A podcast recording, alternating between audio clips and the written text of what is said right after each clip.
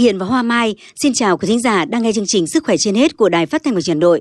Thưa quý vị, theo báo cáo của Bộ Y tế trong tháng 8 năm 2020, cả nước ghi nhận 62.411 trường hợp mắc sốt xuất huyết, tăng 12.600 ca so với tháng 7, trong đó có 25 trường hợp tử vong, tăng 17 ca so với tháng trước. Như vậy, tính chung 8 tháng của năm 2022, cả nước ghi nhận hơn 165.800 trường hợp mắc sốt xuất huyết, trong đó có 62 trường hợp đã tử vong. Thời điểm này, tại các bệnh viện trên địa bàn Hà Nội cũng tiếp nhận rất nhiều bệnh nhân mắc sốt xuất huyết nặng. Trước thực tế, nhiều người mắc sốt xuất huyết đã tự ý điều trị tại nhà, thậm chí là truyền dịch tại nhà. Các bác sĩ đã đưa ra cảnh báo về sự nguy hiểm khi tự truyền nước tại nhà.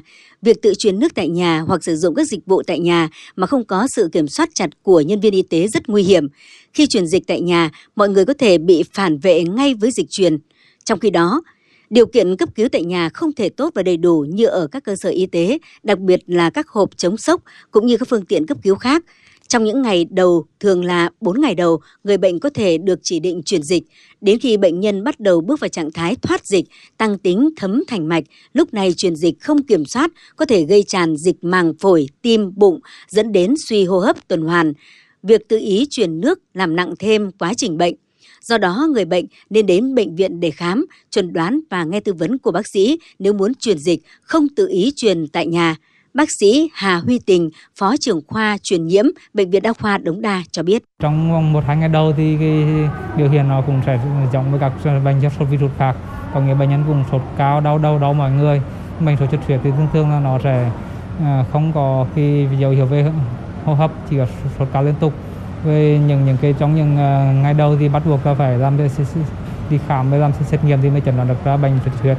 Còn những ngày sau đấy thì có thể bệnh nhân có thể xuất huyết chỉ giá có xuất huyết niêm mạc thì ờ, cái ờ, dấu hiệu để người dân biết thôi. Đối với những bệnh nhân mà điều trị ngoài trú tại nhà thì đặc biệt một là phải bệnh nhân phải đi khám về được cái đơn theo bác sĩ không không tự đi uh, mua thuốc mà không có đơn các bác sĩ nhận định mùa dịch sốt xuất huyết năm nay có nhiều trường hợp là trẻ em thừa cân béo phì và phụ nữ mang thai rơi vào nguy kịch.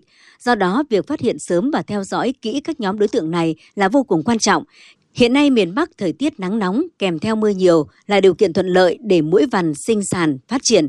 Kết hợp với việc người dân đi du lịch, nghỉ hè, nhu cầu đi lại gia tăng – Phó giáo sư tiến sĩ Trần Đắc Phu, cố vấn cao cấp Trung tâm đáp ứng khẩn cấp các sự kiện y tế công cộng, Bộ Y tế nhấn mạnh. Và hiện qua vừa qua thì thấy rằng cái việc mà tử vong là cũng do là không chịu đi đến cơ sở y tế hoặc là đi đến cái thầy thuốc tư nhân để mà không chẩn đoán ra và khi mà chuyển biến nặng thì mới đi đến cơ sở y tế thì không được cứu chữa kịp thời.